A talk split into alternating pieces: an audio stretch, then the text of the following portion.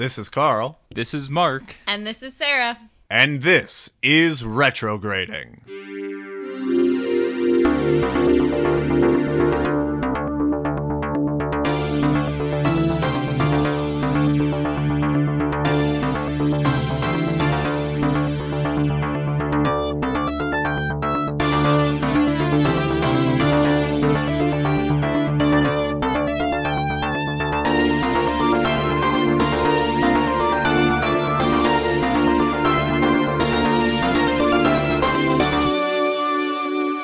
Yes, this is Retrograding, the show where three 90s kids give adult looks to our favorite childhood movies. This week, we take a look at heavyweights to see if our nostalgia is warranted.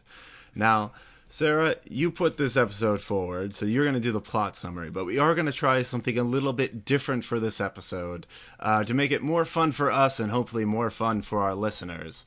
So, you will have to do the plot summary, but you'll be only given a minute to do so. You gonna time me? I am gonna time you. Uh, let's see. Let me pull up this stopwatch. I had set it up. There we are. All right, are you ready? Yes. Three, two, one, go. Heavyweights is the story of Jerry, a overweight child who is forced by his parents to go to fat camp over the summer. He arrives there and realizes it's not so bad.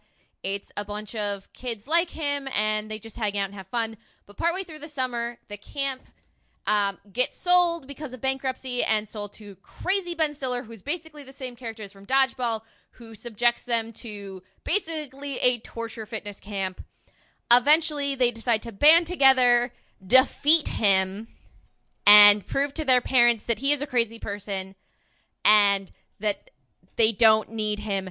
And in the end, they take back over the camp. They learn self esteem and learn that they don't need to do what they've been doing and they also don't need to be crazy. They just need to have self esteem and self respect and be healthy. And in the end, they win the camp thing. Apache Relay. Apache Relay, Good that's what job. it's. Camp thing. The camp thing. they win the camp forever. I couldn't think of a word. Contest. That's a Well, word that I was an excellent job. I mean, I'm gonna have to do it next time, and I don't look forward to it. But yeah, you did very well, just given a minute. All right, so that was the cliff notes for the episode. Now let's take it more in depth. So let's see. For this section, we've done this in the past, but I just want to formalize it. Let's start at the beginning of the movie. Let's end with the Apache relay, and then just any sort of nonsense in between. Sound good? Okay. All right, so the movie starts out with the end of school for Jerry, start of summer. And guys, it goes off in a classic 80s trope immediately where the the students trash this school on the way actual out. I- school and- ends like that. Exactly. That's what I wrote down. Is every school movie I have seen like that, whenever it lets out for the summer, that's how it always ends the school Oh yeah, year. just garbage everywhere. Streamer, streamer, confetti. Let's throw a parade for school ending for one summer. It'll take him 3 months to clean it up. He's what, maybe 13, so middle school. I think he's 11. I think that's a I think that's what Ben Stiller keeps repeating. He, yes, yes, Okay. he does. I forgot about it until you just So said he's that, middle but he school, does. but he's middle school. So, so for Yeah. me, the last day of school is, is finals. You had Right, semester test finals. So by the end of that day, you're not having like a riot. You're so exhausted and had to clean out your locker that all you want to do is go home and take a nap and be done. right. It just prepares you for finals in high school followed by finals in college. It's just depressing end to a year that was already tough. And also, you want to get out of there as soon as possible. You don't stick around. I think that's the Which- whole point of the party and throwing papers is that they all want to get away, but nobody reacts like that in real But life. But he does. He leaves on time, gets to the parking lot, and his bus has decided to leave him there. This is the most irresponsible bus driver in cinema history. I don't think because so. this is the only bus leaving. But they It is- always Every other bus. They always have a schedule. They're not going to stay there like and the wait if one person But there's nothing missing. like he's dawdled. That is School the fastest just moving let ba- out. bus in the world. He has gotten there within five minutes of the bell. yeah, that is the fastest moving bus I have ever seen. And if you look at any other bus in that same scene, this is the only one leaving. The rest are in a line waiting for their respective Well, students. the whole point of this like beginning montage is to tell you his life is terrible. Like there's no other reason for anything. But Oh, well, I really love the song here, though. Uh, I think it's closer to free. Oh, it is.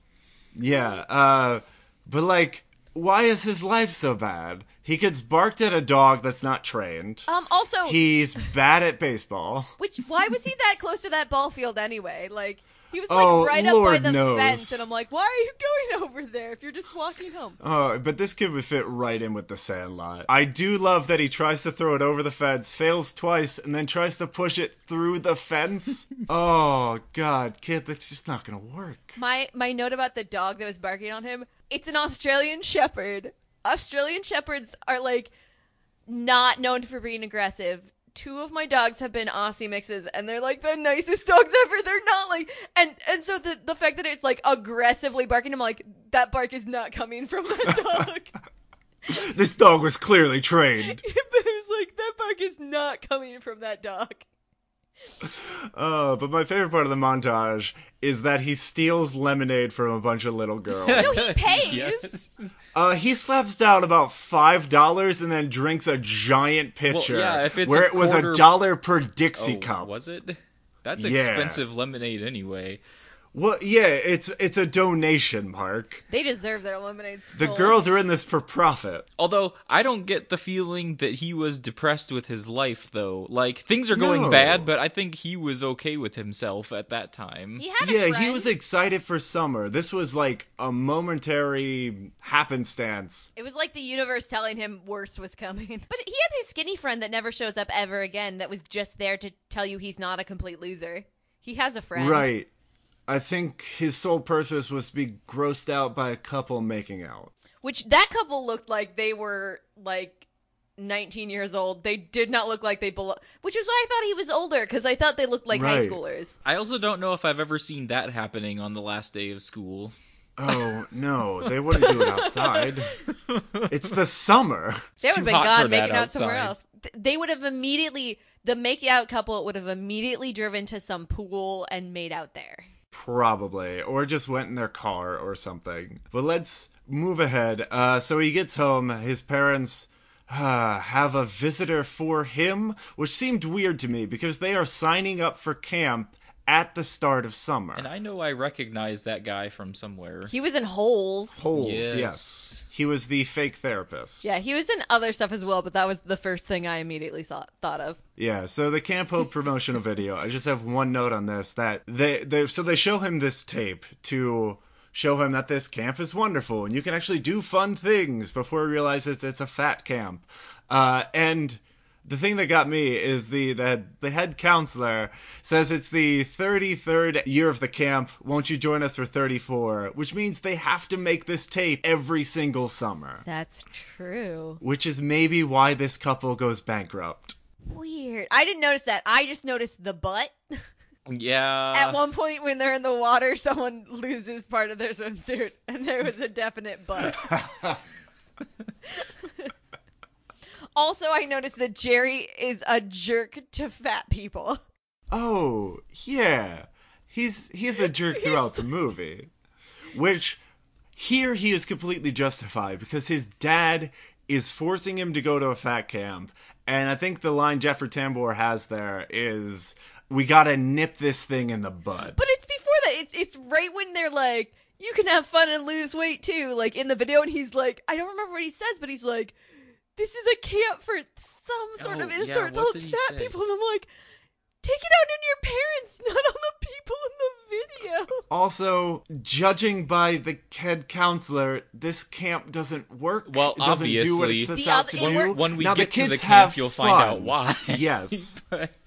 The other counselor worked the, it the out. one guy. No, okay, yes. But he's been going to that camp for 18 years. He advertises it as a fun way to lose weight.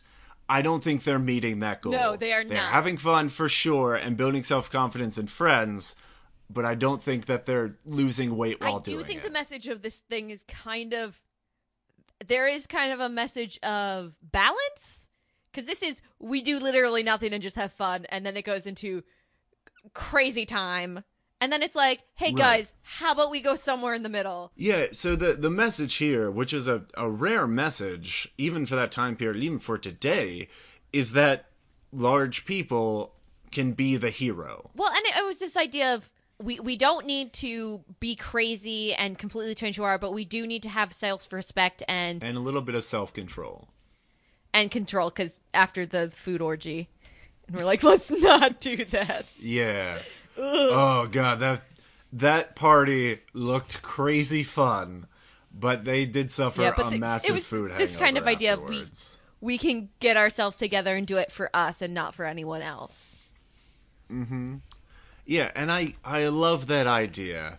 I wish more movies mm, or were about this and not starring, you know, incredibly handsome men and women where you would have people of different body types just accepting themselves and having, you know, their own um coming of age stories. and like they never like show them at, at the end there's there's not this show of oh look here's the success stories they've all lost weight it was just here's them now they're having fun going for walks together and and they're learning to Yeah. cook together and stuff like that like they've they've learned how to make things fun and interesting and work together and and stuff like that it wasn't like Yeah, they found their tribe to use a terrible trope of Tumblr.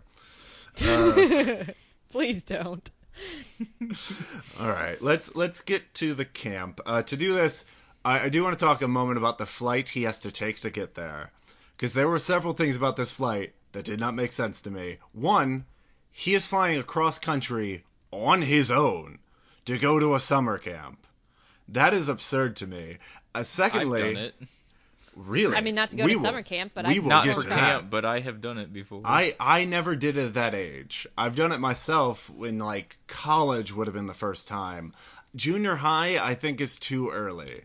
my sister and i were maybe i was maybe 12 yeah. and, and my sister would have been 14 when we flew from here in the Midwest to California by ourselves. Wow. I went to Florida by myself when I was All 13, right. 14. Apparently, you guys are way braver and less stressed out by flights than It doesn't I mean am. it went well. It just means that I have done. I it. was It's not. just that My at the airport, was. so many different things can go wrong. Like they can change your gate, and you might not notice it. Your flight might get canceled, and you have to go to the ticket counter to reschedule. I think a lot of times if you're having a kid that's flying by themselves, you can you can tell the people and they do some sort of accommodations. So the second thing about this flight, Jerry's flying by himself. He also has no paperwork with him whatsoever. How does he know where to go? If he doesn't meet Roy on the flight, does he make it to camp? How do you know that he doesn't have paperwork shoved in his carry-on somewhere? It is never shown. He It never comes references up, it but- once.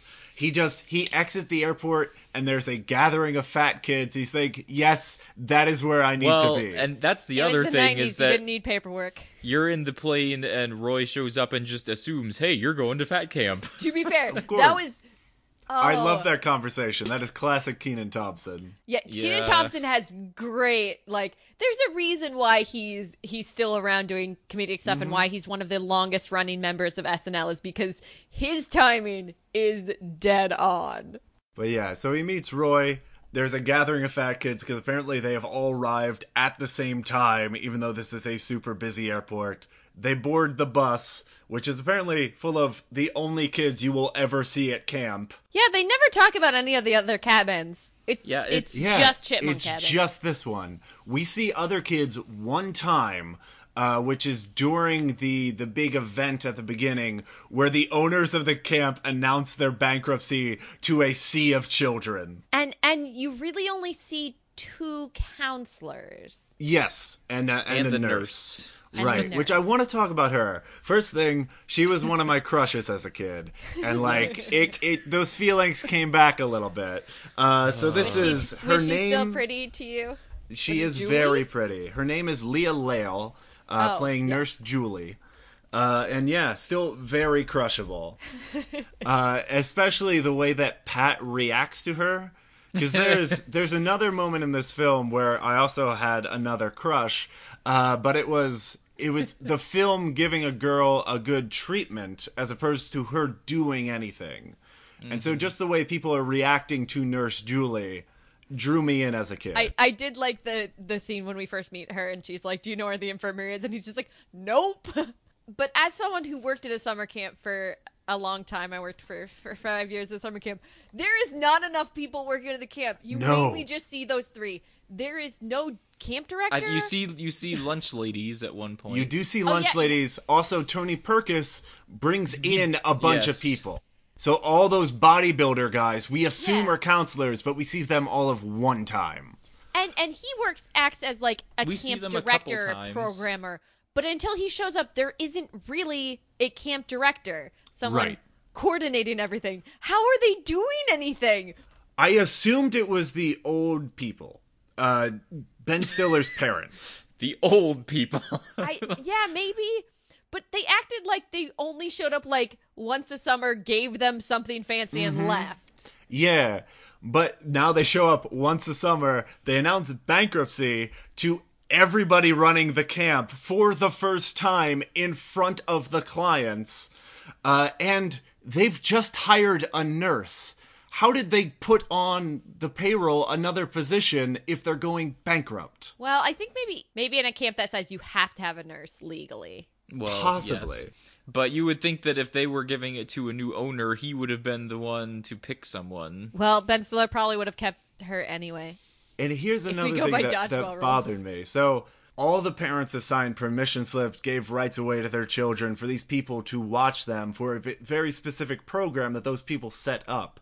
Now those people go bankrupt. Another person buys the program and drastically changes it without the parents being aware of it because the kids find out about it the, like the first week of camp so how legal is this? Is tony perkis kind of kidnapping these children? Does he really care? he doesn't. I do. Within the universe it must be legal because remember when they're trying to get rid of him they go through a bunch of legal channels and they're like well we can't do anything at the moment. But also in the reality of this movie we're going through the legal knowledge of a couple of camp counselors. No they talk about that they've talked to She, friends knows, she who has are lawyers. friends who are. yeah, she had something. friends in child protective services. Someone had a friend who was a lawyer. Okay. Okay. I, I don't remember if it was pat or the guy from sabrina the teenage witch but that that is the only thing I could think of was the skinny counselor is he plays Really? the chemistry teacher in Sabrina the Teenage Witch Okay. TV show. Well, uh, his name is Paul Feig, uh, and people may be aware of him as the director of Bridesmaids. and a Nope. bunch of other like those sort of comedies. But no, I knew him as an actor from Sabrina the Teenage Witch. Okay. Because, yeah, I saw his name in the cast list, and, like, it surprised me because now he's a fairly well known comedy director, uh, particularly well known for directing women in comedy in, you know, big productions. I didn't know that. I've never seen Bridesmaids. I'm not really good at knowing director names. I'm not good at knowing names in general, but no, he. Oh, who did he play in? He was Mr. Pool in Sabrina the Mr. Pool? Yeah, he was. Did the he own a chemistry pool? Teacher. This is No, he very was- He- He was a teacher, she said. He was the chemistry teacher. Teachers can own pools too, Mark. Sorry.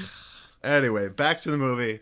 They they announce bankruptcy. Ben Stiller comes in, changes everything. Uh, a particular note that I definitely missed as a child and caught this time is during his speech, he's telling people about his history and mentions this is the first time in his life he is ever interacting with children because he has spent his life being taught by private tutors and it definitely shows that he doesn't know what's going on with kids. I I put down in one of my notes that he is like the Gollum of this movie because he talks about he was overweight as a child. He talks about he he didn't interact with children. He talks about he never got hugged. He is like what these children could become if things Yeah. went really bad for them. He's supposed to be like the evil villain guy of the movie, but it's more really like he has a sad. sad life story that led to That That is what I love about Ben Stiller's villains is that they are pure evil. You definitely want to hate them, but he also incorporates like a tragic past to also make Yeah. you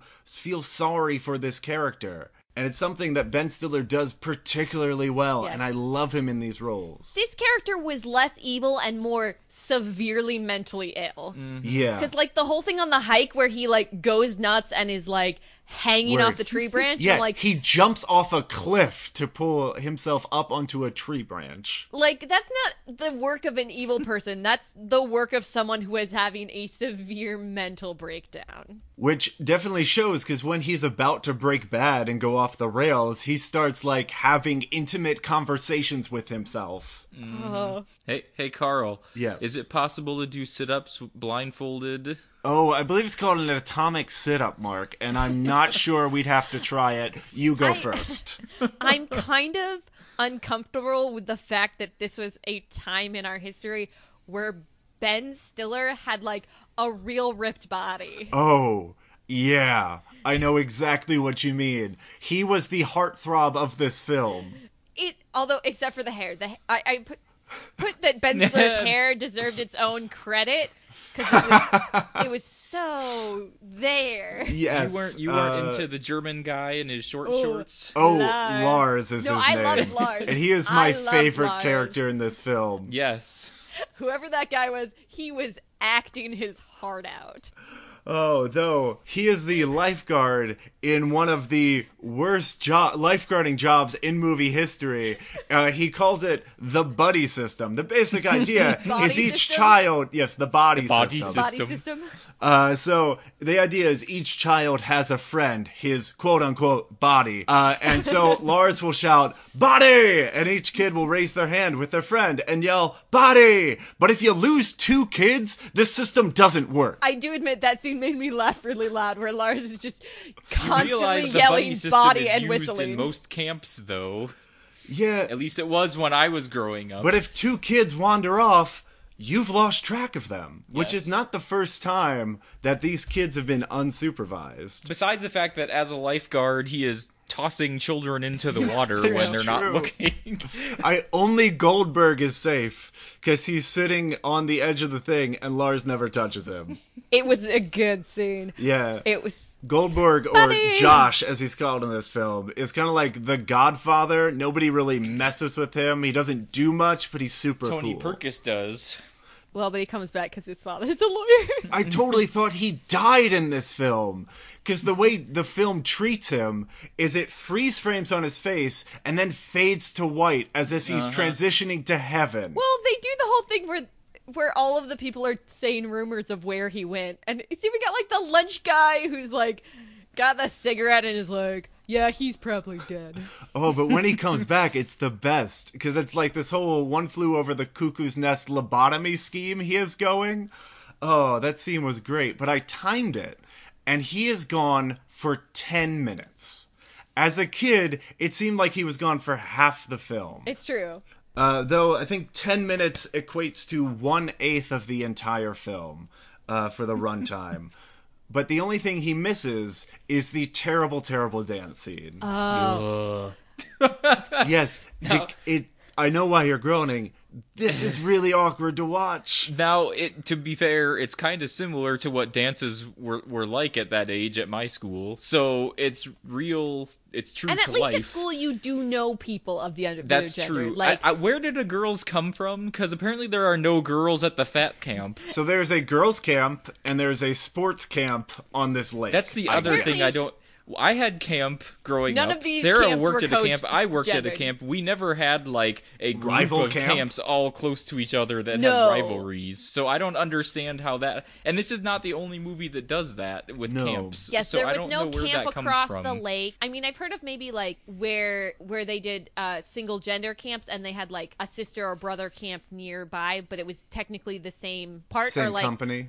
I, I had it my middle school camp. It had it was one camp, but it had different like campuses for the age groups in different sections. But it wasn't like completely separate camps that are just across the lake because camps are big. They take up But quite a bit of it's land. definitely a trope of this era of movies where you have a Mm-hmm. main team that the audience it equates to, and then you have this other rival team whose sole purpose is to be the villains of the movie. A lot of times, what happens is the evil villain. Well, except for Ben Stiller being the villain, but in both cases, Ben Stiller and the rival camp, it's all like the jock kids who are really in shape and good at all the sports, and then against the fat kids who are supposed to be bad at everything. I want to go back to this dance scene because this is where uh, the other crush comes into play. Is it the Mm-hmm. girl with the heavenly glow? It is because the film gives her such a nice treatment. Yeah, it's the, they make you th- feel that way about her. For people who haven't seen this in a while, they're at the dance, boys on one side, girls on another, and one girl decides to cross the threshold and go talk to the boys. And as she is approaching, like Sarah said, she is given a heavenly glow. Uh, she is actually her role in this movie, her credit is angelic girl. Uh, but it turns out all she wanted to know is where the bathroom was. Which somehow the women's bathroom was behind the boys' side of the dance floor. Yeah, it was a little strange. well, do they even have a real women's bathroom? It's a boys' camp. Mm, that's a good point. Did they I hold think it they were at just, the camp? Yeah, They at do. the boys' Or was it a neutral boys' location? So yeah, they were just designate one of the boys' bathrooms as a girl's bathroom for that night. Yeah. Gross. Yes. But it, the girl, if you choose to look her up, uh, her name is Lauren Hill. I just want to put that in there. I A think different she Lauryn currently Hill. work as uh, a model. Different Lauren I'm pretty Hill, sure not the I one did from. look her up when I watched I don't this. No idea. but I Lauryn d- Hill, forgot all that the already. singer? No. Okay. Uh, my big point about the dance is I love the little kid in the the one kid that's in the lamest t-shirt and wearing a beret. He is yes. he is our Oh our people. God, he he's is so cool. they they established him as the theater nerd right then. just that outfit. Oh, I I did really enjoy him. Another note I had on this dance though. So these kids signed up for a summer camp where they would sleep away. They were not expecting a dance to happen because Tony basically does it to embarrass them. I don't know. Well, that's why another- did they pack dress clothes? It's weird, but there are other ones where this happens where they just where the camps are near each other and they have a dance thing. Because I remember you guys wouldn't because you didn't read these books probably, but like the Babysitters Club, their oh. summer camp one, Oh, okay. they had a dance where they got together and, and some other things like that. I'm like, I don't know why that's a thing either. I have also never been to a camp that lasted the entire summer. Anytime we I had summer camp, it was like a week. Yeah, Yeah, my mine camps were a always week, lasted too. like a week. And for the ones that I did, it wasn't even a sleepaway camp. That wasn't even available. You got to spend the night one night, and it was Thursday to Friday. Oh, mine were all sleepaway camps. Yeah. Um, my other thing is when the girls finally go over, one of them says, "I guess I can kind I can stand this song. The song is Love Machine. Why of the songs is that the one they're like, no, this one's okay. Yeah, this one's fine. I like to think of myself Love as a love machine. I like to love. Like I just thought of all the songs, you have a bunch of like actual like songs '90s kids will listen to, and then Love Machine, and they're like, no, this one's okay. Well, is it? The same song that Paul Feig hears is like, Yeah. "Yup, Oh, yeah. gotta save the dance now." Dance, dance master. But immediately following this dance is, I think, the highlight, the shining light of this film, uh, where Gerald Gardner is sitting in, uh, was it a go kart with no engine, and Pat comes up and he, Pat. Uses all of his might to push him around the track as he steers the go kart for the first time.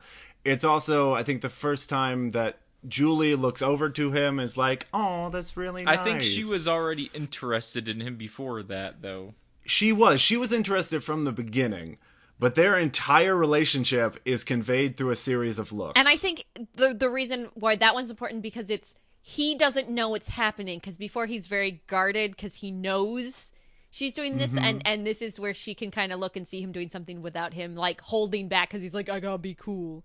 And this has the whole thing where Jerry's like, I really wanted the go kart because I wanted to be fast and and it's just, it's a very sweet moment. Yeah, I think the line is like, "I'm always the slowest kid. Just once, I wanted to go fast." Uh, there's also good kid writing here because he's never driven a go kart before, but he is convinced that he'd be good at it. Oh, yeah. and that is such a little kid mentality. This is one of the scenes that really works for me in showcasing that that Pat is kind of a future version of Jerry. That this is kind of they they're kind of very similar people because in some of the other scenes it doesn't quite work as well because jerry says things where i'm like oh jerry stop it Yeah. Yeah, where he decides to revolt on Tony by use of force. Which Yeah. eventually they do. Uh, back to your atomic sit-up gag.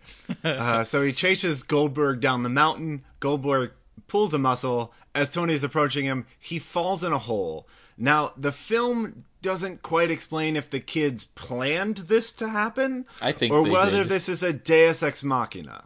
They got together in a little huddle while he was going crazy. yeah but they On the never like branch. how did we build how did they get the hole It was there. y- They Uh, they the hole was past there. it They, earlier. they Oh, did yeah, the pass it. Now, On- why on the their hole was there, whether it's like mining country Yeah. that they just appropriated into a camp, is a completely other story.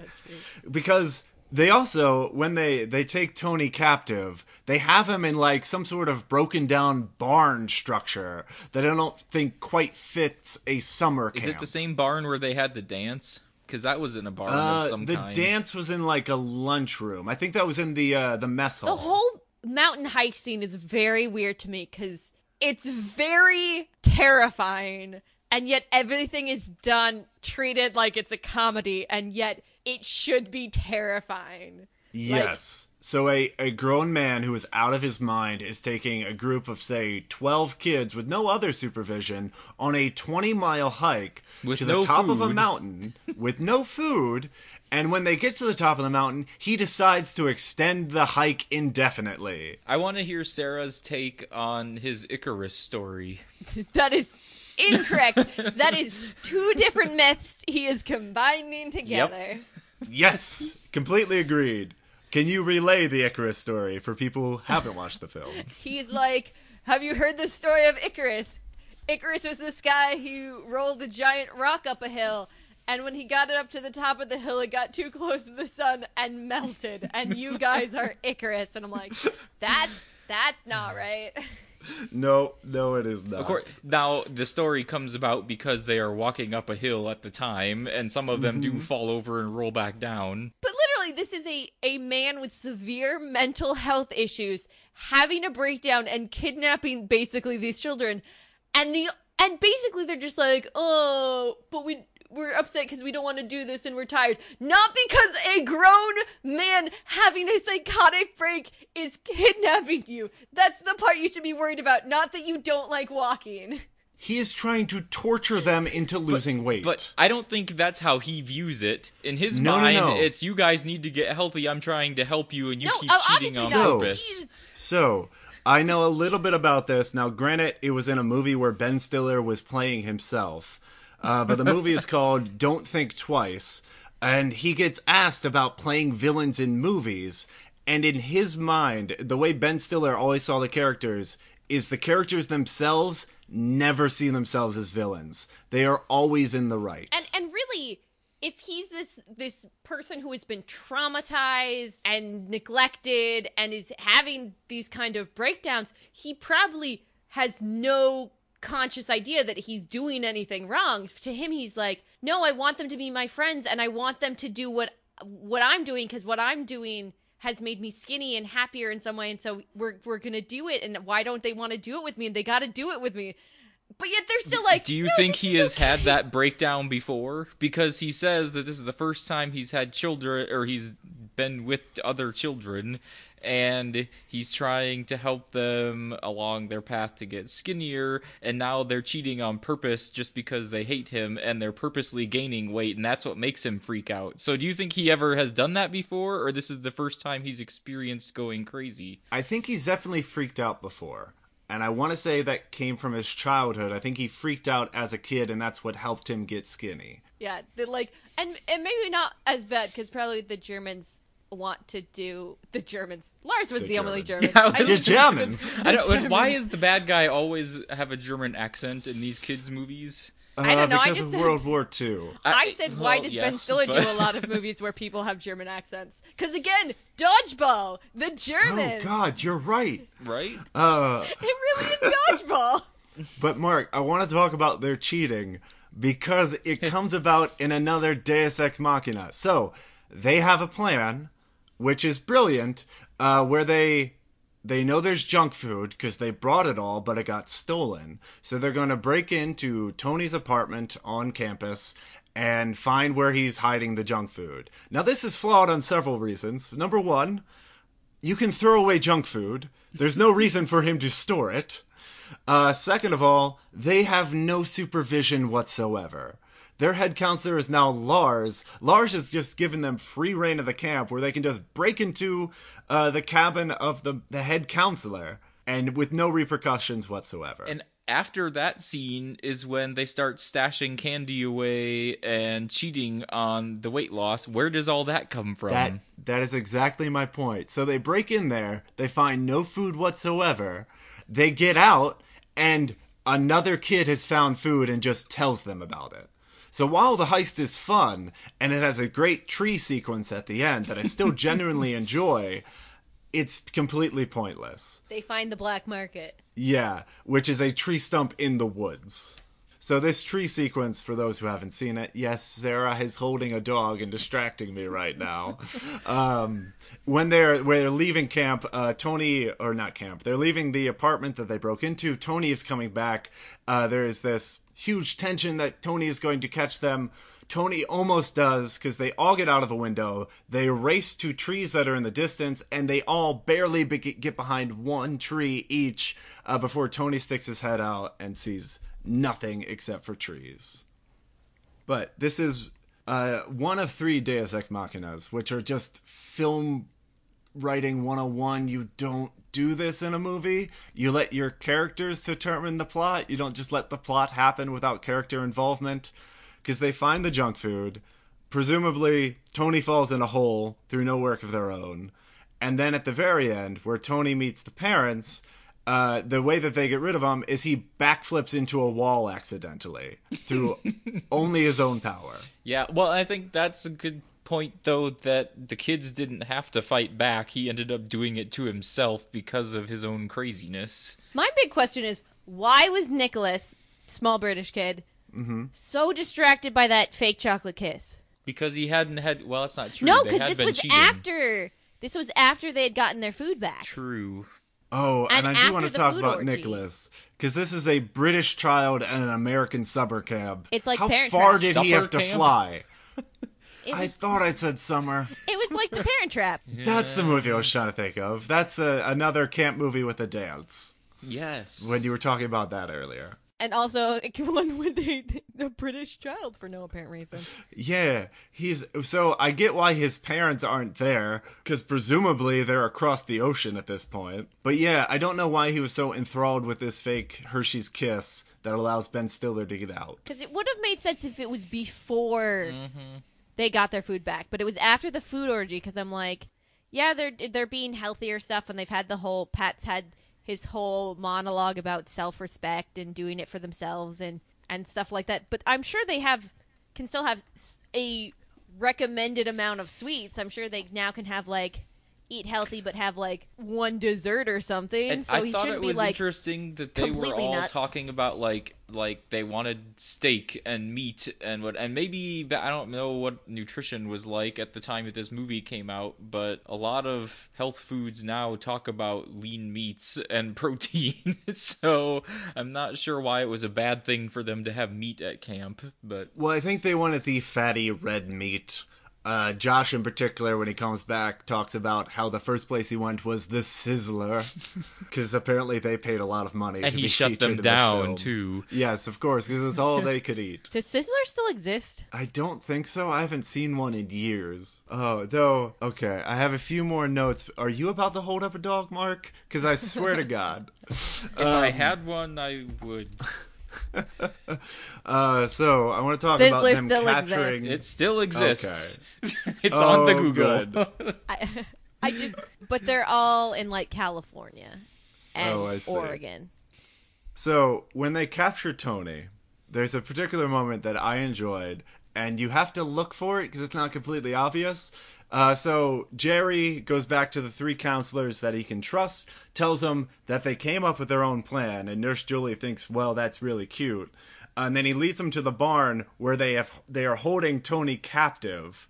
The two male counselors are against this because it's clearly illegal. Nurse Julie is on board moment one. She needs no convincing whatsoever. She's just like, this is fantastic. I thought Pat was the only one against it.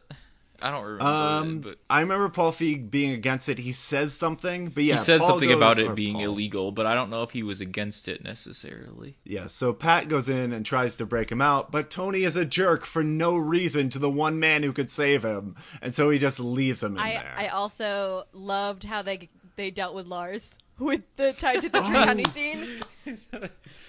Oh, it's it's so brilliant, but it's not well thought through. They Yes. just tie all the counselors to trees and leave them there. For what purpose? just so you can have the scene where he's real scared of the the little deer. Th- so then low. so something that I would not have caught as a child maybe so much is when they come back to him and they're talking about uh, are you going to be with us or are you against us because something about deportation and that Yeah. was when he suddenly Oh, decided he was going to Yeah, be he's their like, friend. if you don't have a job, you'll get I get will be with you.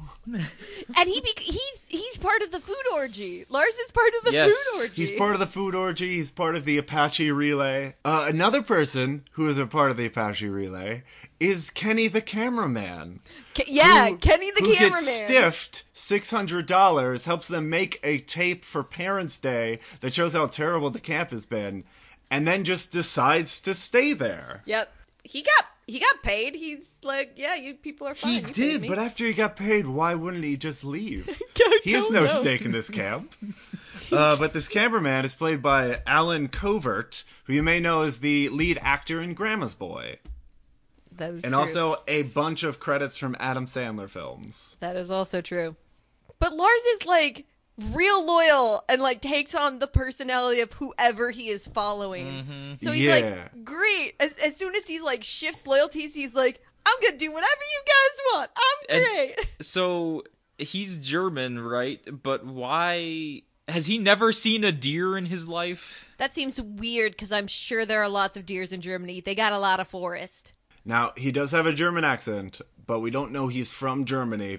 His line is, uh, I think, very far away Yes. is where he is yeah, from. that's Yes, true. that is but true. still, has he never seen a deer in his life?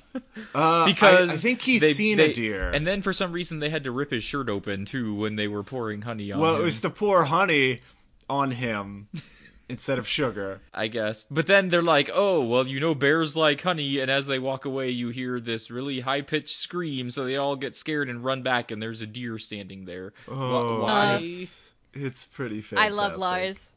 I do. I It was one of probably one of the funniest scenes actually for me, but I don't understand why he's so frightened of a deer necessarily. Oh, yeah, it's it is tough to say. I think he's uh, it's played for laughs because he's been so tough up till now, and now you just see him being a fraidy cat. It's a nice catharsis for the character. Okay, so after the bonfire, which I think is just before Parents' Day, is where like the morality of the film comes in. It's where Pat makes the speech. They all decide to stand up for themselves. And like for me, this was a really empowering message for kids where you just need to take a little bit of self-control, a little bit of responsibility. You could still have fun, but just try to be not so indulgent. So it's a good message. It's interesting to me because at the beginning, you see all these kids show up at camp who have been there before. Mm-hmm. And they have their hiding places for their stash of junk food that they brought with them. My assumption would be this is not the first time they have done this giant food party because they're used to having all kinds of junk food. So why would this suddenly be the turning point? I, well, I think the food stash is since it was for the whole summer. They they spread that food stash out through the summer. This was like we're gonna eat it all right now. Right. We have been so deprived for food over the past couple of weeks. We are going to have one massive party with all the food you can imagine. And I think it. The other thing he really talks about is we can't really determine how the other people see us, but we can we can change how we see ourselves. And I think because they talk about yeah we we like hanging out with each other, but when they talk about like the camp across the lake, we talk about well there's no way we beat them. They're always going to beat us. They're always going to be better. And at the end, after this whole thing, they're like, no, we think we could actually win for the 1st mm-hmm. time. And it wasn't even the fact that they do win at the end. It was the fact that they believe at the start of the race that they have a chance.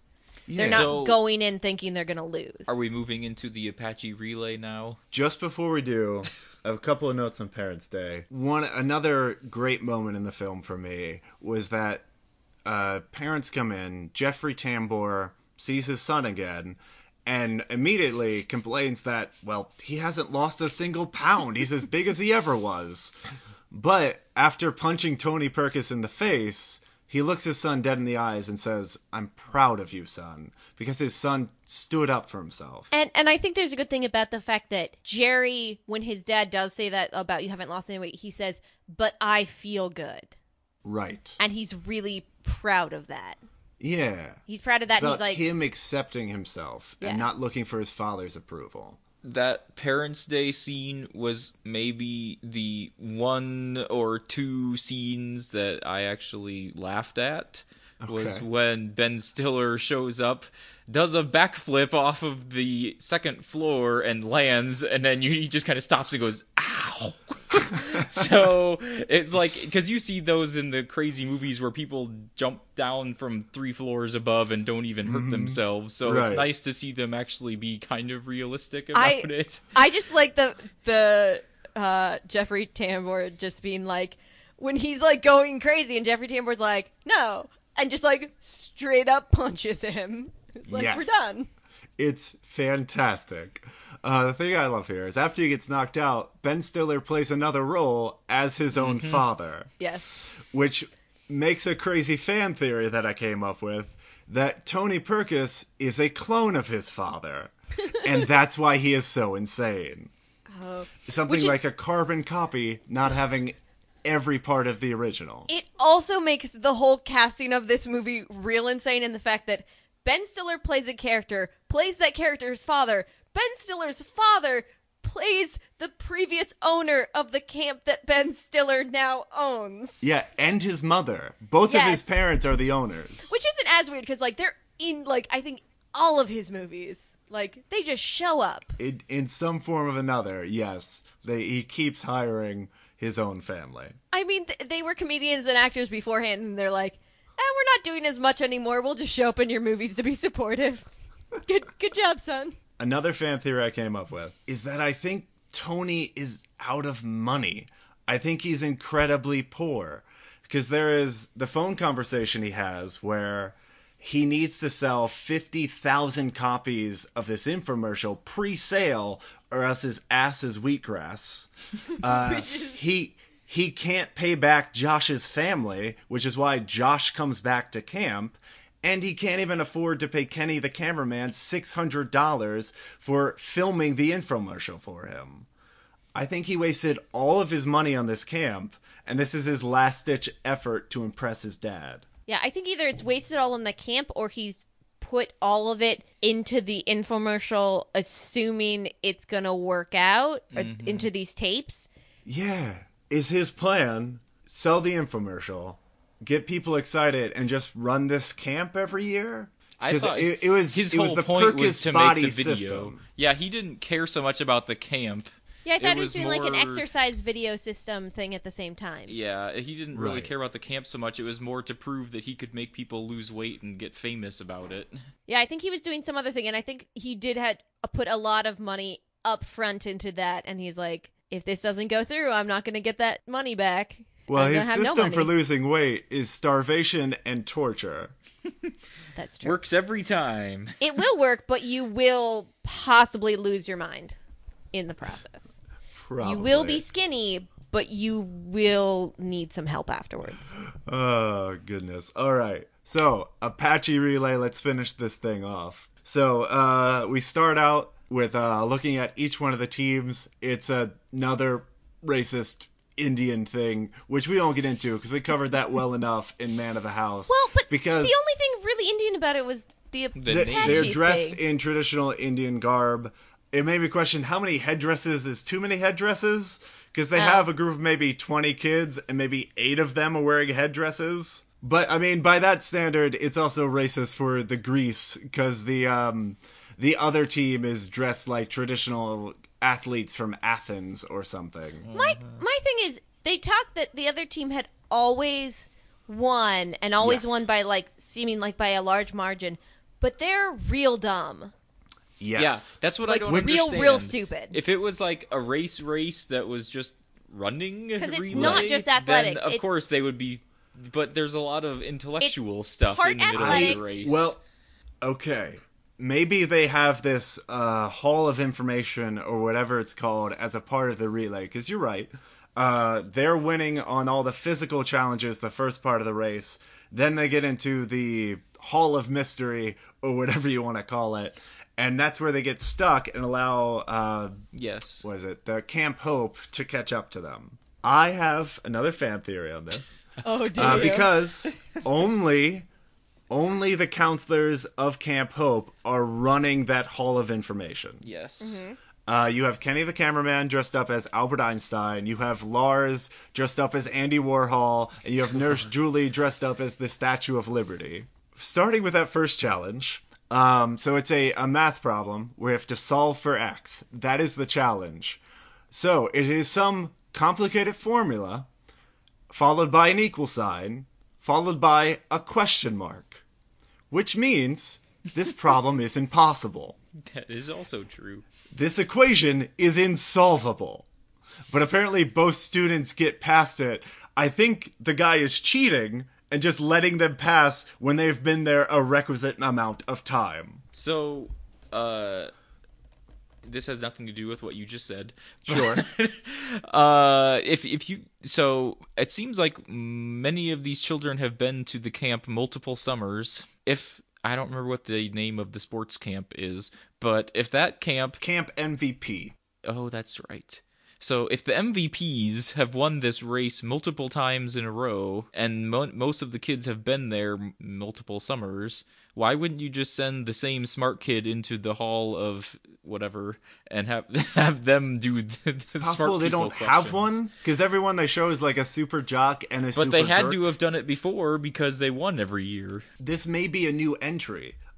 I don't know how many years they've done this thing before. Also, a lot of the artwork they showed was really obscure. Just saying. Yes. so, which is they choose Nicholas, the uh, the one British guy, And of because and I think everything. they trained him to know what artwork was going to be there. But Sarah, I cut you off. What were you saying? Well, I'm, the thing is, is I don't think they changed the format because in the end, when the other camp director complains, you think that would have been the first thing he complained about is, well, you made it unfair. You changed the thing up when he goes on his little thing for no apparent reason because he's never really like he shows up twice, and the fact that he goes He's just nuts. proving that the jock side of things is sore losers. Right. But but if it's always been this thing, there's really only one of those things that they show that is very sports oriented, and that's the football. Because even with the go kart, they have go karts. they do have You right, the- right. You don't whatever, need sack like race or stamina whatever, or something to do the go karts. I think the Apache Relay is in three distinct sections. The first is physical challenge. The next is the mental challenge, and the third part I think they call the Grand Prix. So there's a bunch of physical challenge which they excel at. Which like they have the uh, the sack bag race, they have throw football through a thing, they have climb this wall and Oh right, I forgot to down. climb the wall. Yeah, so I mean they're, like, they're going to excel at that part. But it, it But I seems think- weird that they would have been like so far ahead every year that like the kids are are so well, down. Like and they did when say they're that the one kid incredibly drives the go kart every year and never loses. True. True. So- he also cheats. But then again, Camp Hope cheats there Go- as well. That that was my parents would have freaked out if I drove a go kart through a course like that at that age. oh, Also, yeah, for sure. that wouldn't have worked. He would have landed on top of the old other go kart. They were both dead. End of movie. There's no way the one would fly over the other one from where they were on the track. It would have been a just saying. crash. Lots of blood. End of movie. Yeah. So you mentioned the obscure paintings, which I think they they trained this British kid to know what paintings would be there. The third challenge, I don't think I could even do because you have to name five American vice presidents. I mm-hmm. might be able to. And then the best the best part about that was the British kid Quayle? knew them Quayle. and, and he says, You Americans have no sense of history. So Which is it's true. it's mostly true, but it's just funny that they say that in an American movie. Well, the first the first painting it only gets obscure once you actually get where he goes through all the paintings. The Mm-hmm. first one was the Mona Lisa, and he's like, "Share." well, Yeah. Yeah. Well, yeah, he is super dumb. So anyway, they catch up in that hall of mystery, which I'm sure we're gonna get tweets telling us what the hell the name of this thing is. um, but the final race. So, Camp Hope is also cheating here. Reason being, um, so the the ki- kids from Camp MVP used to come into town and spray paint the camp. They would do this by means of a speedboat. In part of a montage, we see that Camp Hope has stolen the speedboat motor during one of those nights and has installed this speedboat motor into their go-kart, which he engages just in time to get enough boost to win the race. Which is true, although the the go-karts didn't have motors in them until that point because Tony Perkis took all of them away and scrapped them when he showed up. So if they wouldn't have done that, they wouldn't have had a go-kart 2 race. That's possible. But it's not an equal playing field. yes. I take it back. I can totally do five U.S. vice presidents. Congratulations. Name I- them I- now. Are you caught up on the I can do conversation it. now? I can do it. Spiro Agnew, Quayle, Two, Thomas Jefferson, three. um, Aaron Burr, Yep. um, Joe Was- Biden. What? Which Yeah. one? Oh, uh, sorry. I'm thinking Aaron Burr and Hamilton. He doesn't get the office. I'm sure he served another time. Biden wouldn't have counted at the time of this movie. Don't give me that face. Sorry, I got lost. Where were we? Did I say Quayle? Y- yeah, yes. you already have five. You did. Okay, you got yeah. five. Congratulations. You've done it. You may advance to the Grand Prix. Thank you. where you will cheat again. So anyway, they cheat Oh, at the race. Lyndon B. Johnson. Camp Hope wins the games. They are awarded this giant trophy. Uh, at Camp MVP protest, and so Pat just throws the trophy in the lake. And then 'cause makes out who with his girl. Who gives a damn? Yeah, it's the first time we see No, them he kiss gives as it well. to the to tall oh, guy. Oh, yeah, giant scary guy at the beginning of camp for no reason. Yeah. Well, the guy that they're like, you're the fattest guy in camp, and I'm like, yeah, he's also like a foot and a half taller than Yeah. literally Yeah. everyone else in this camp. He's And like the best years part is when they tell him he's the heaviest, everybody cheers for him. But he's like, he's like up two feet taller. He has Yeah. a, like a full Yeah. mustache. But the favorite thing here, which again you'll miss it if you're not looking for it. Um, so when they celebrate, they dump a cooler on the children like you would at a football game. However, this cooler is full of soda cans. I did see that. I, Again, everyone dead, blood everywhere. Yeah, kind of. Everyone has a concussion. Hooray! All right, well, that is the movie Heavyweights in long form. All right, let's go on to games.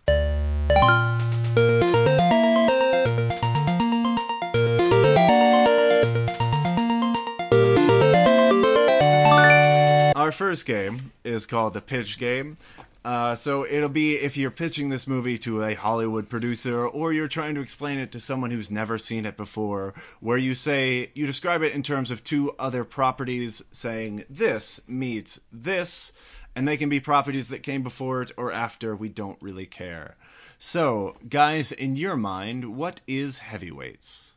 Well, I will give one. Well, obviously, Wait, wait, This wait, won't hold be on. super How many of us used dodgeball? I did. Th- Mark, Obviously, since did you use dodgeball? all three. All I did. Perfect. Let's I, do re- those I referenced first. it so many times. Good. I had to have used All it. right. Um, dodgeball meets salute your shorts. Nicely done. Mark, what do you got? I had dodgeball meets Ernest goes to camp.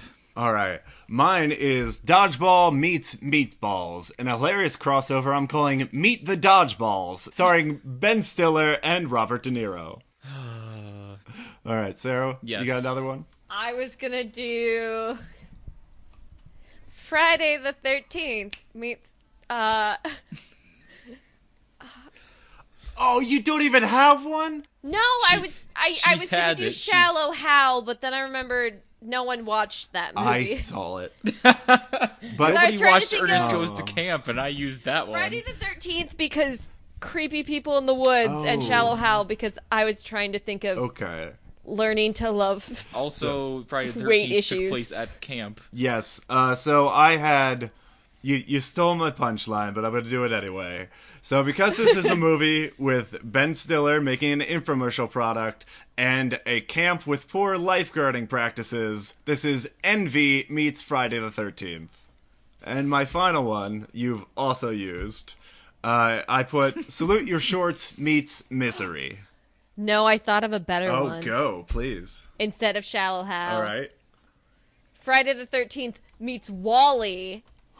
Because that, the end thing is they have to get up and lose weight because they've Oh, been lazy right, right. and they're fat in their Yeah. chair. Yes, okay. I caught up there for a bit. All right. So, next game we have here is alternate tagline. So, the tagline of this movie, and it has a few. The, this is the official one, not yours. Yes, the official ones. So, the first official one I have is They don't run the fastest, they don't jump the highest, but they sure are getting the last laugh. The second one. Yeah, I yeah, saw that. it's one. not great. Um, the second one only works if you've seen the movie poster, which is the four main campers. Uh, there's Jerry, there's Roy, uh, there's Josh, and then a fourth one. I think it might be the British kid. And they are holding up this giant hot dog, and in the hot dog is Lars. It makes no sense in reference to the film because it doesn't rely on anything that happens in the film. But the the tagline they put in the movie poster is they've never met the hot dog they didn't like until now. Lars isn't even the bad guy. I know. Exactly. I'm actually going to go first here because mine relates to that movie poster. Uh, so, as a quick fix, because the, the movie poster and the tagline have nothing to do with the film, I thought an easy fix was you still have the four kids, you still have Lars in the middle of a sandwich, or like you put um, uh, you put Tony Perkis in there, but you make it a sub sandwich, and the tagline would be serving up a new kind of hero. Because then it's a sandwich pun and it references that this they have a non-traditional body type for a hero. But that's actually a good one. thank you movie companies i am not- available We are not in the market for making good ones. all right so give me a terrible one then Heavyweights. When you want to lose weight the hard way, call Ben Stiller.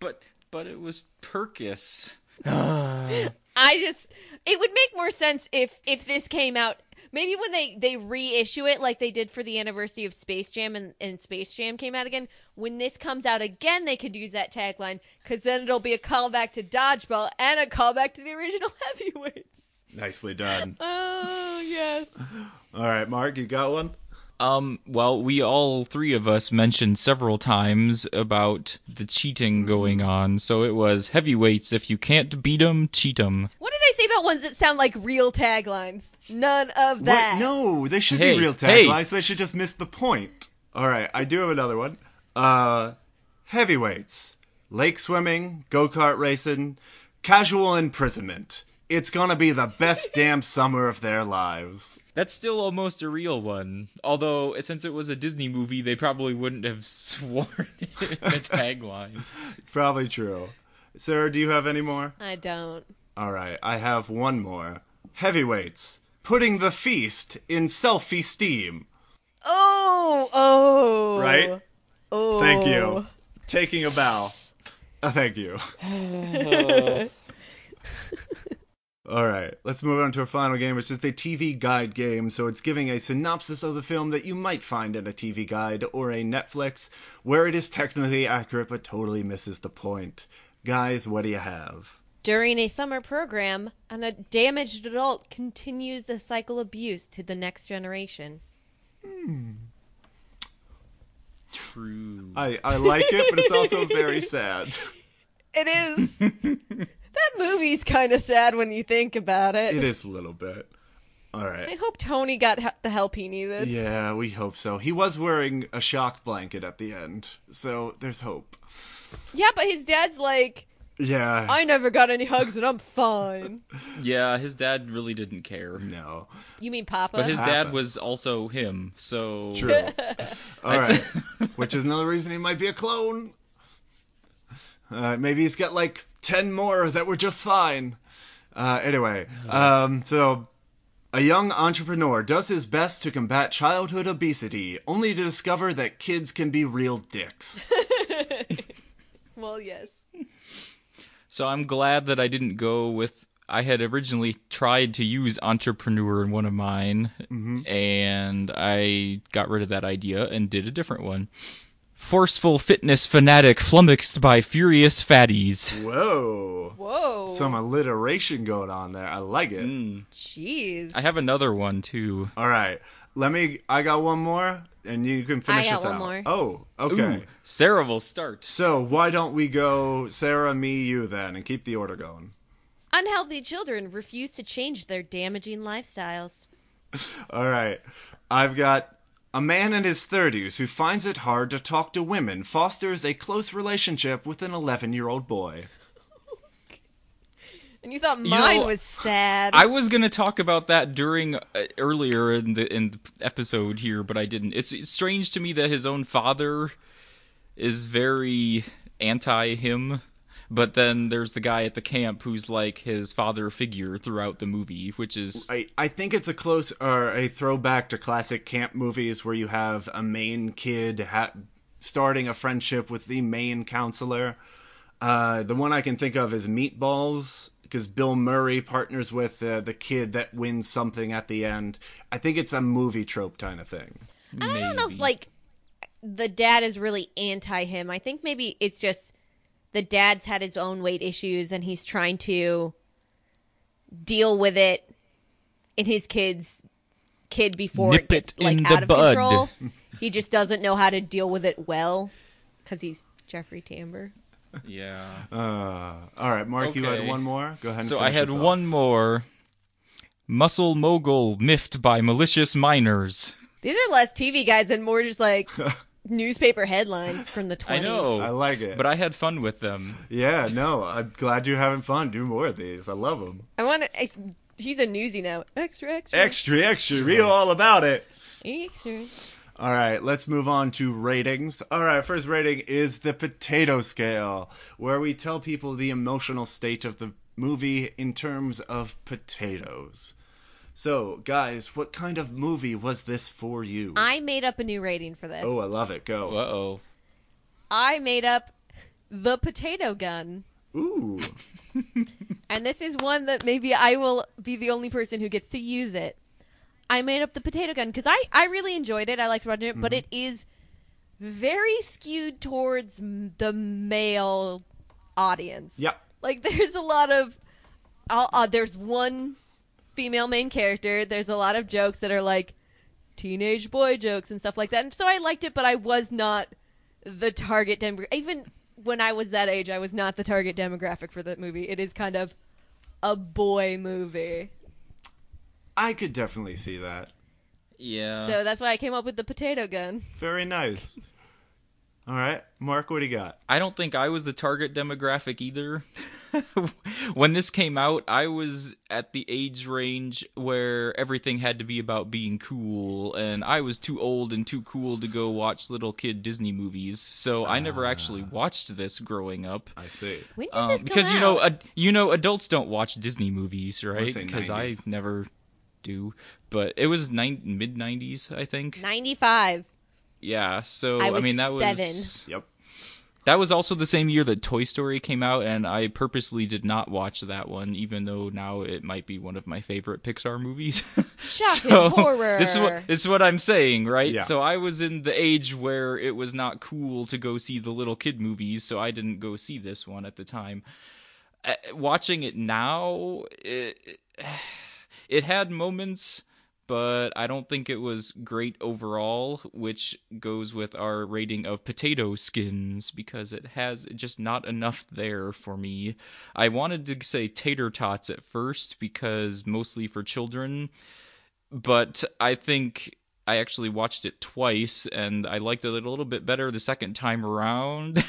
um, and there were some uh, moments that mean a little bit more to you as an adult than it would have as a kid. So I think I upgraded it to potato skins. Very nice. For me, um, this film had a lot of heartwarming moments, uh, particularly you know the the time where Pat is pushing Jerry around uh, the go kart race, and like Nurse Julie is looking on. Also, when the kids decide to stand up for themselves, that is very uh, heartwarming.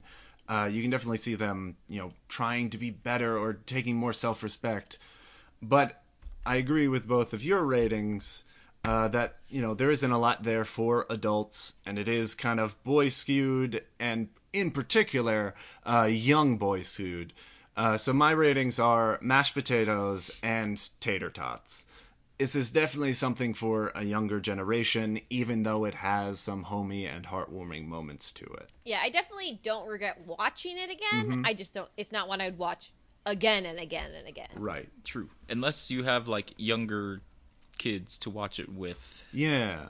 Possibly, So I think or have them I think it that by might go along with uh, what we have written down for McDonald's fries, which are it's good once in a while, and maybe a Yeah. decade in between viewing is what I would place that at for this movie.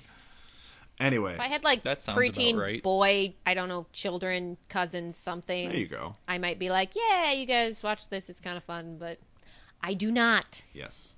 Let's go on to our second scale, which is a rewatchability scale. So, a scale from 1 to 10. Uh, 1 being you never want to see this movie again. You hope it burns in hell for all of eternity. And 10, uh, best movie ever. You would show this to your children and grandchildren. This movie should live on till eternity. Where would you put this rewatchability film? I was trying to remember what I gave other things Mm-hmm. because I think I'm being very inconsistent on my numbers. it's fine. Some some diligent fan will record them for us, I'm sure.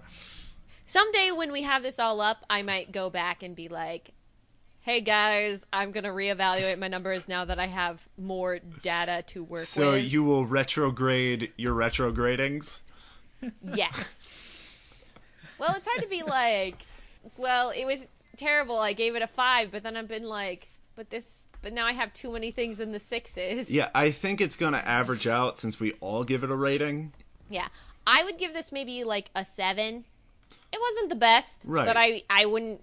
I think my worst is still, like, Man of the House. I guess was the one I really disliked. Yeah, I think I'm gonna rate it slightly higher. I think I'll go with a, a solid eight because I was very nostalgic for this film, and for people that are, are nostalgic for that, especially you know my gender apparently, I think they'll they'll definitely get a kick out of it.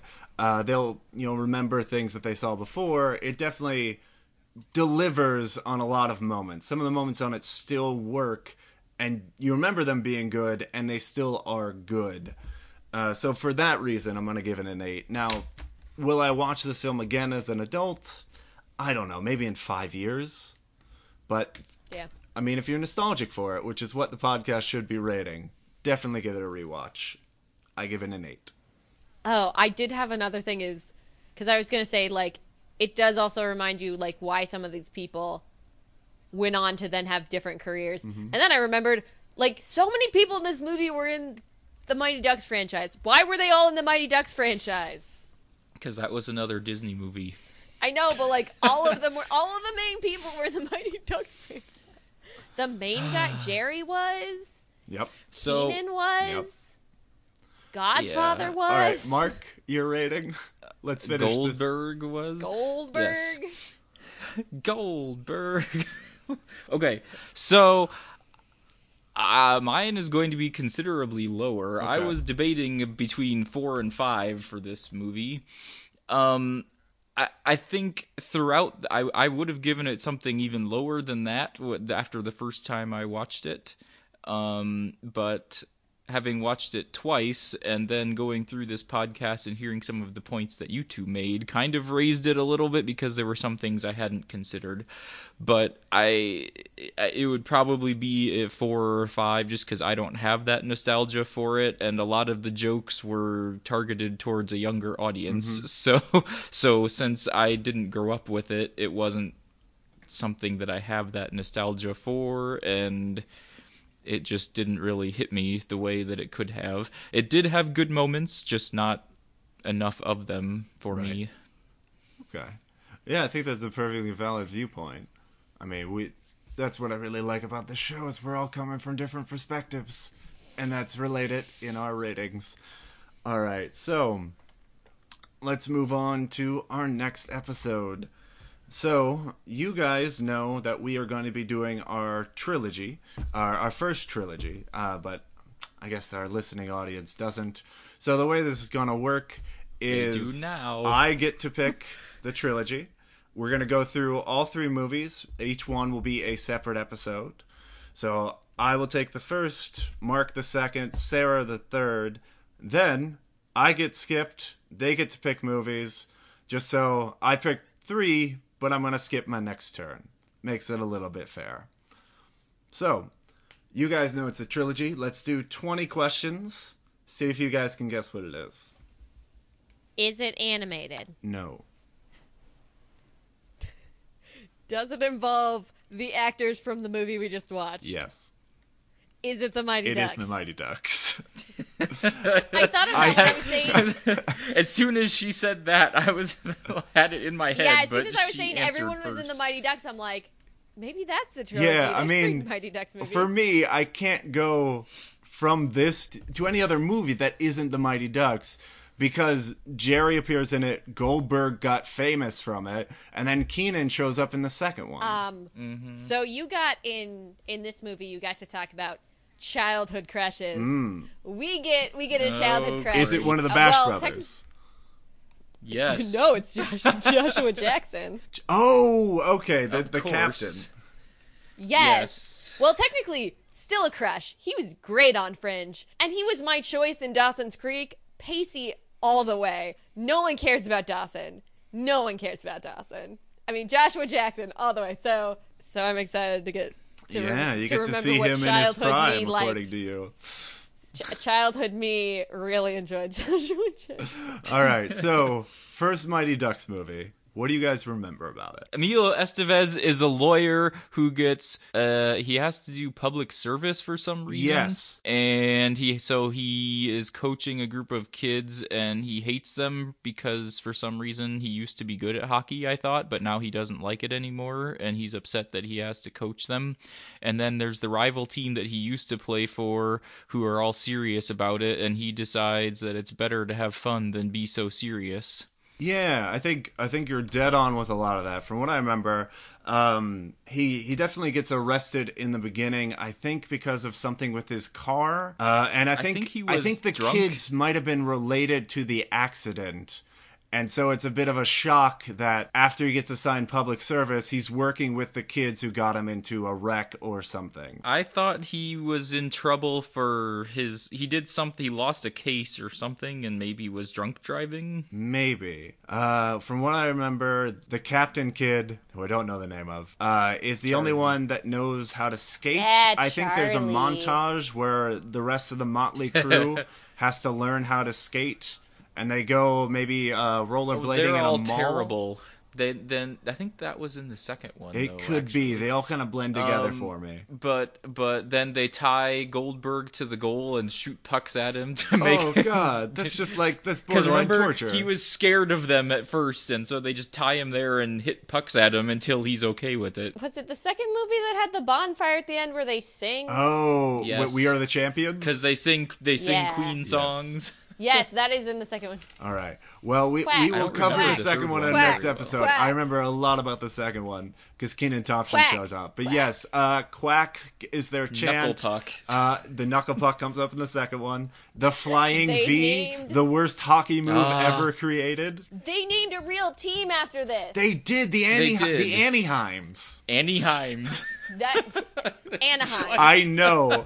I I said it they, wrong, they, and then they I made caught an myself, animated and I started to series say it that wrong merged again. the two. For some reason, in the animated series, they were actual ducks, Yes. but they had like superpowers Well, and in weapons the animated and series, stuff. they were kind of a knockoff of the Ninja Turtles because they Yeah. were they were a group of anthropomorphic, muscly ducks, you know, defending a city. I mean, I looks guess the Mighty. Ducks of Anaheim were named that because the ducks aren't were originally owned by Disney. I don't know if they're still owned by Disney. The logo was the same in the second movie as as the real team. That made sense. In I my will say. I am a Mighty Ducks fan because I am from Anaheim area, and it's the only hockey team I've seen. What? Well, you guys will catch that next time. We're going to close things up for this episode. So you can find us on Facebook. We have a uh, a page for the podcast. Just search retrograding. It should come right up. Uh, so you can participate in discussions there, and we may have a voting mechanic where you can help decide on upcoming episodes. If you want to interact with us uh, and play our games, you can do so by tweeting us. We are on Twitter as at retrogradingpod. Uh, and then if you'd like to contact the show for any other reason, we have a, an email at retrogradingpodcast at gmail.com. The music that you heard in this episode was made by Dominique Barnes. You can find her on SoundCloud as Dominique A. Barnes. That's B A R N E S if you'd like to hear more or contact her. So it's time for the final feature. Guys, I learned something today. Now, there's a lot of lessons that we can get from this film. I wrote them down, but I'm having trouble finding them. Ah, here we go. So, some of the lessons I pulled from this are don't put Twinkies on your pizza, never let anyone sign your checks, and sometimes violence is the answer. But I think the most important lesson that we could gain from this film is this never trust a hug from Ben Stiller. That's going to do it for retrograding. Catch us next time. We will do the Mighty Ducks. See you then.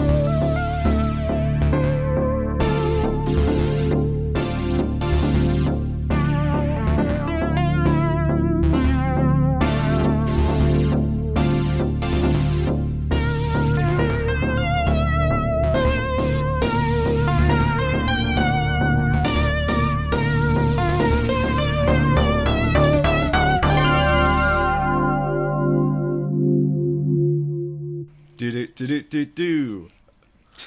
Sound clip goes here. All right.